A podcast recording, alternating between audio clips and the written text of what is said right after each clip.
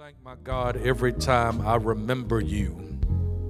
In all my prayers for all of you, I always pray with joy because of your partnership in the gospel from the first day until now, being confident of this that he who began a good work in you will carry it on to completion until the day of Christ Jesus.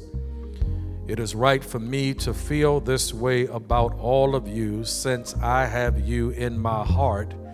And whether I am in chains or defending or confirming the gospel, all of you share in God's grace with me. Verse 12 Now I want you to know, brothers and sisters, that what has happened to me has actually served to advance the gospel. As a result, it has become clear throughout the whole palace guard and to everyone that I am in chains for Christ. Because of my chains, most of the brothers and sisters have become confident in the Lord and dare all the more to proclaim the gospel without fear. Amen. I want to preach as you shall pray for and with me, Watts Chapel, family, friends. Being grateful when you're going through. Being grateful when you're going through. Lord, bless your word. Bless me as your vessel. Let your word fall on fresh and fertile ground. Remove every distraction, barrier that might keep us from hearing from you. In Jesus' name, amen. Being grateful when you're going through. If you had to characterize and describe the life and ministry of the Apostle Paul, what language, phrases, or words would you employ or use? If you had to characterize and describe the life and ministry of the Apostle Paul, what language, phrases, or words would you employ to describe and characterize the life and ministry of the Apostle Paul?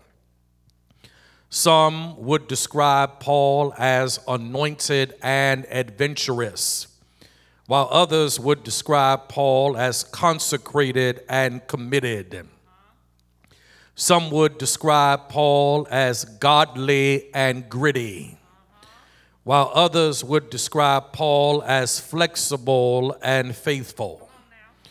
Some would describe Paul as blessed and bold while others would describe Paul as prayerful and principled.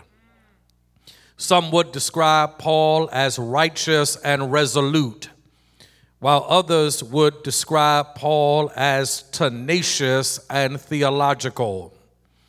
How would you describe the Apostle Paul? If you were asked the question to describe the life and ministry of the Apostle Paul, what language, what phrases, what words would you use to describe the life and ministry of the Apostle Paul? According to this New Testament text, as Paul writes to the church at Philippi, if I had to describe the life and ministry of the Apostle Paul, I would describe Paul based on his letter to the church at Philippi as both gracious and grateful. For those of us who are familiar with Paul's letter to the church at Philippi, Paul exudes and expresses both grace and gratitude through the entirety of this pastoral letter to the church at Philippi. What is significant about Paul's gratitude is not that he is thankful and grateful. But what is significant about Paul's thankfulness and gratitude is the circumstances that lead or underpin Paul's expression of gratitude. For those of us who know the New Testament and understand the dynamic and nature of Paul's letter to the church at Philippi, we know that Paul, as he writes this letter, is going through as he writes this letter to the church at Philippi. Paul is not in one of the high moments of his life. Paul is not on the mountaintop. Paul is not celebrating a game seven victory. Paul is not celebrating his team beating his rival. But Paul rather is in a Roman jail cell writing a letter to the church at Philippi that is near and dear to his heart. Paul is not writing from a university office. Paul is not on sabbatical. Paul is not in his man cave. Paul is not in a corporate office in RTP. Paul is not writing from Starbucks enjoying iced vanilla latte with almond milk. Paul is not at the local Barnes and Noble, but Paul is in a Roman jail cell writing a letter where he is expressing his gratitude to God and the people of God for their support of him while he is in literal chains. Paul is going through. But Paul is grateful while he is going through. Can I preach this word on this Sunday morning? Paul is not complaining or cussing. Paul is not having a pity party. Paul has not become pessimistic. Paul is not downcast or depressed. Paul is not fretful or fearful. Paul is not gloomy or glum. Paul ain't singing Phyllis Hyman or Bobby Blue Bland, but Paul is talking about the joy of the Lord. And Paul, while he is going through, is grateful unto Almighty God. Despite less than favorable and ideal circumstances, Paul is still grateful to Almighty God for the goodness of God in his life. And I preach this message to people who, through this entire year, have been going through. I don't know anybody who has had a normal, ordinary year since January 1st. Folk have gone through trial, tribulation, tragedy. We are going through difficulty, depression, discouragement. This year, unlike any other year, has been a year where we have gone through. I don't know anybody whose life has been normal. Help me preach this, church, this calendar year. Job loss, foreclosure. Can I preach this? Family, friends have tested positive.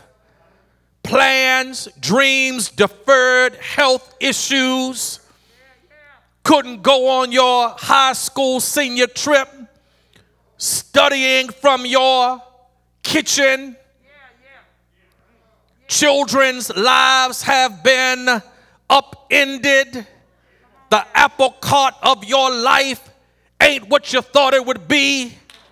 Had plans for 2020, but those plans have been buried, yet to be resurrected who among us has not gone through in this year?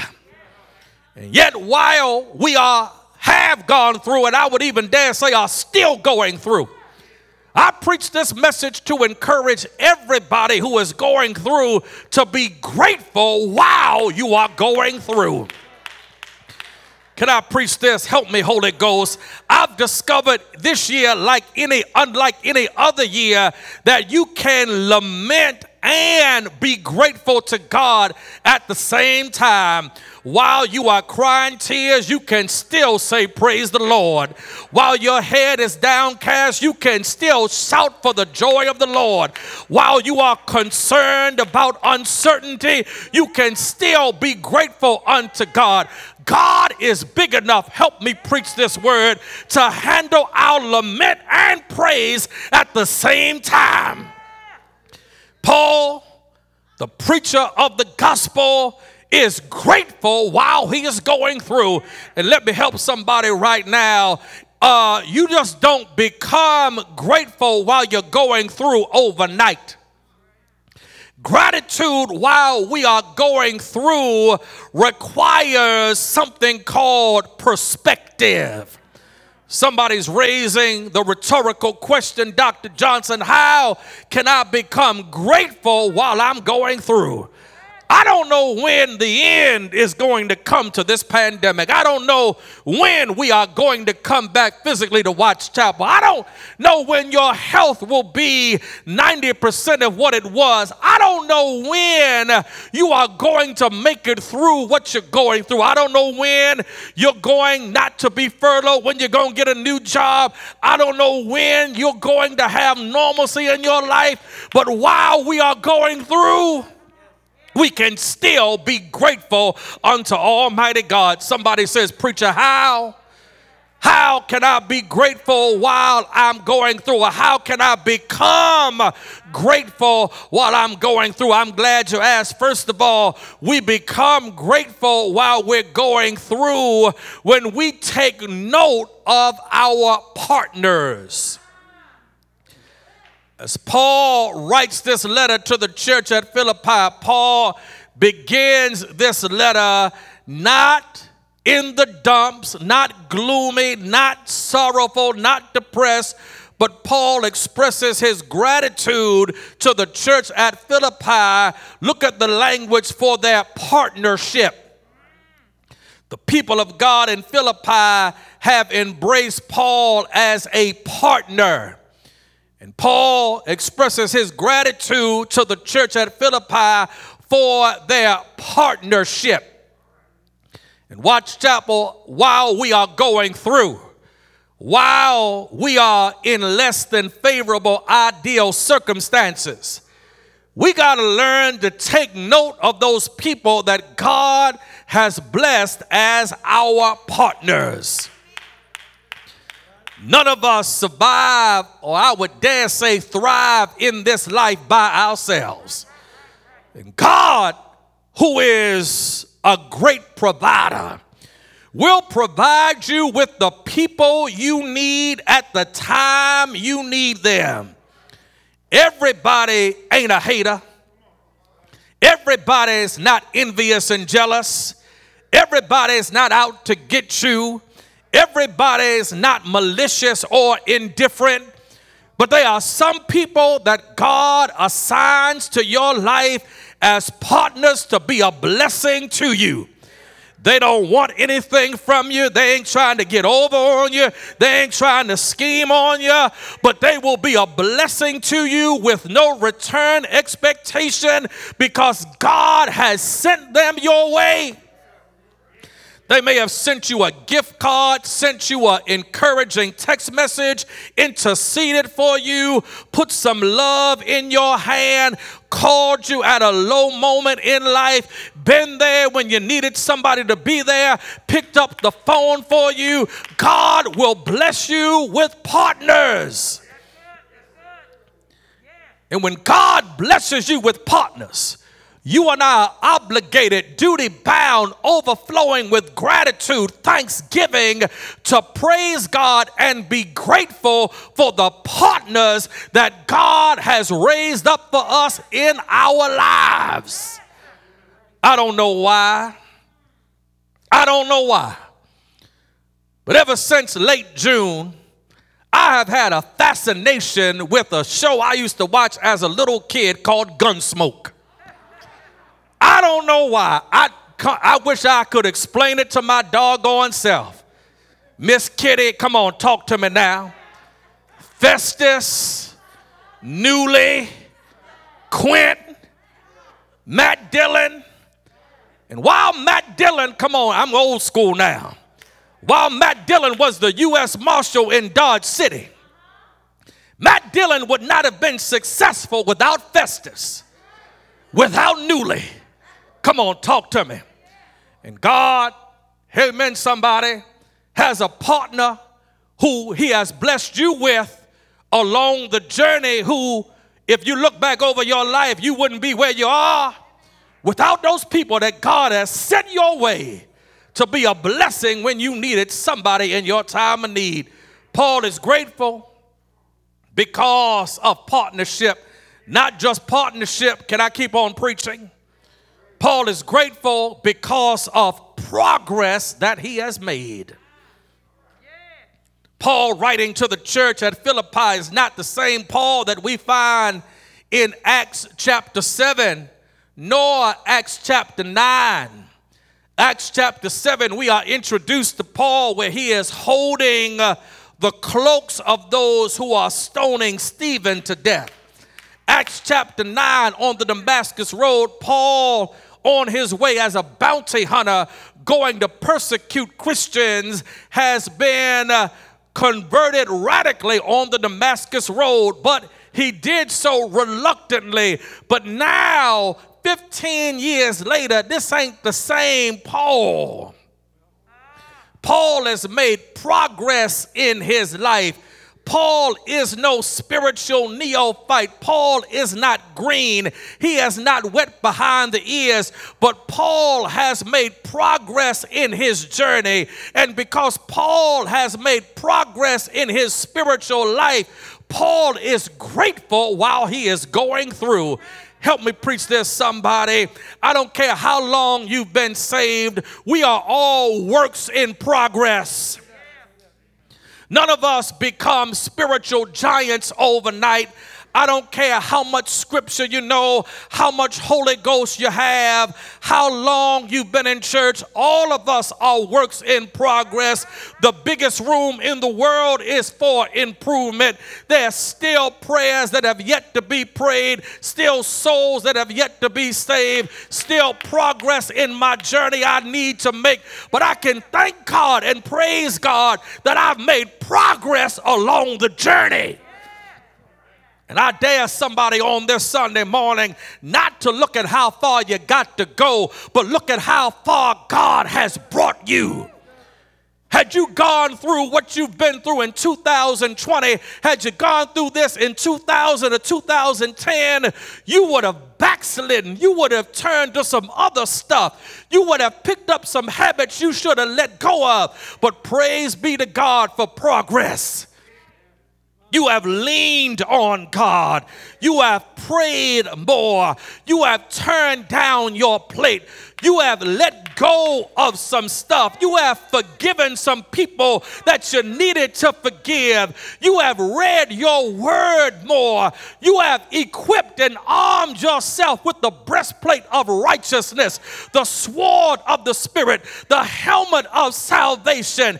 You ain't the same person you used to be. And sometimes, too many of us look at how far we got to go instead of looking at how far we've come.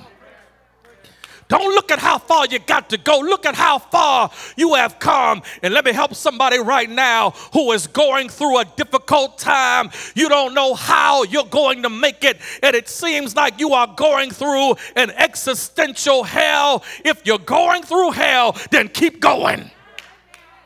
That's the word for somebody right now. Don't stop. Don't give up. Don't pitch a tent. But if you're going through hell, keep on going. Keep on praying. Keep on preaching. Keep on seeking God. Keep on putting one foot in front of the other. Keep on going. And soon and very soon, you'll make your way out. God will deliver. God will see you through. God will put a light at the end of the tunnel. Keep on pressing and keep on making progress. I said, I'm grateful because of partners. I'm grateful because of progress, but I'm grateful because of the providence of Almighty God. Y'all ain't talking to me on this Sunday morning. Providence is a theological word, it's a biblical word. And Paul, while he's in jail, says, God used this. I'm in chains, but God is using this to save souls, to win people to the gospel for the glory of God, the winning of souls, the strengthening of the church. In other words, God is using the bad I've gone through for his good. Can I make it plain to somebody right now? Providence is the ability of Almighty God to bring good out of bad. And somebody right now needs to be grateful, needs to thank God, needs to praise God because God can, God has, and God will bring good out of bad.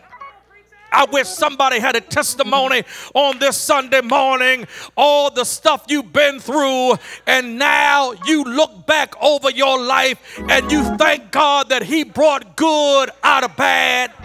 You didn't want to go through it, but God used it and brought good out of bad. God gave you sense out of your foolishness. Gave you a new testimony out of the stuff you've been through. God healed you out of your sickness. Do I have a testimony on this Sunday morning? Can anybody look back over the 49 years of your life, the 52 years of your life, and thank God that He brought good out of bad? You didn't want to go through it. You hated that you went through it, but now you got joy that you would have never had. You got a testimony that you would have never had. You got a shout that you would have never had.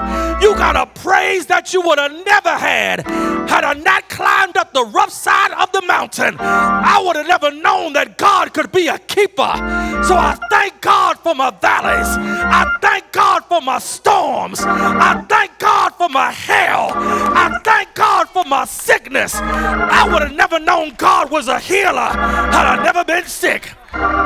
Had I never been crazy, I would have never known God can keep your mind. Had I never gone through hell, I would have never known God could bring you out of heaven, out of hell. Had I never gone through a storm, I would have never known about a rainbow. Thank God for the providence. He's working it out for your good. Somebody said, God is working. He's working. He's working. He's working it out.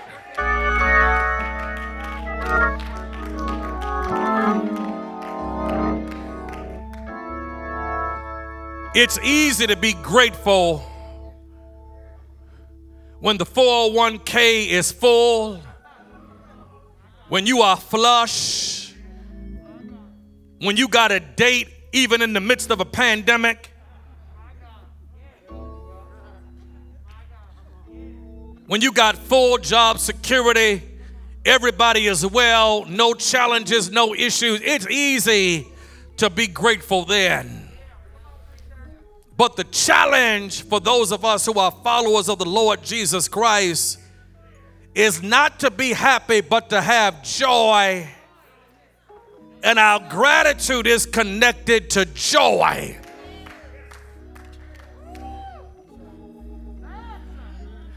God ain't never said be happy, but God has said the joy of the Lord is your strength. Don't get Pharrell and Bobby McFerrin confused with scripture. That ain't Bible. God will give you joy. Joy while you're healing, joy while you're laid off, joy while you're mad, joy while you're trying to figure it out. And that joy can make you grateful. Because I know that God can bring good out of this. I'm looking at my progress. I'm thanking God for my partners. Somebody, right now, if you're not saved, if you don't have a church home, I invite you to accept Jesus as your Savior and Lord. You're not saved, you don't have a church home. I invite you to admit that you're a sinner. Believe that Jesus Christ died for you, confess Christ as your Savior, and do what the Lord has called you to do. If you need a church home, I'd love to be your pastor, not just your pastor.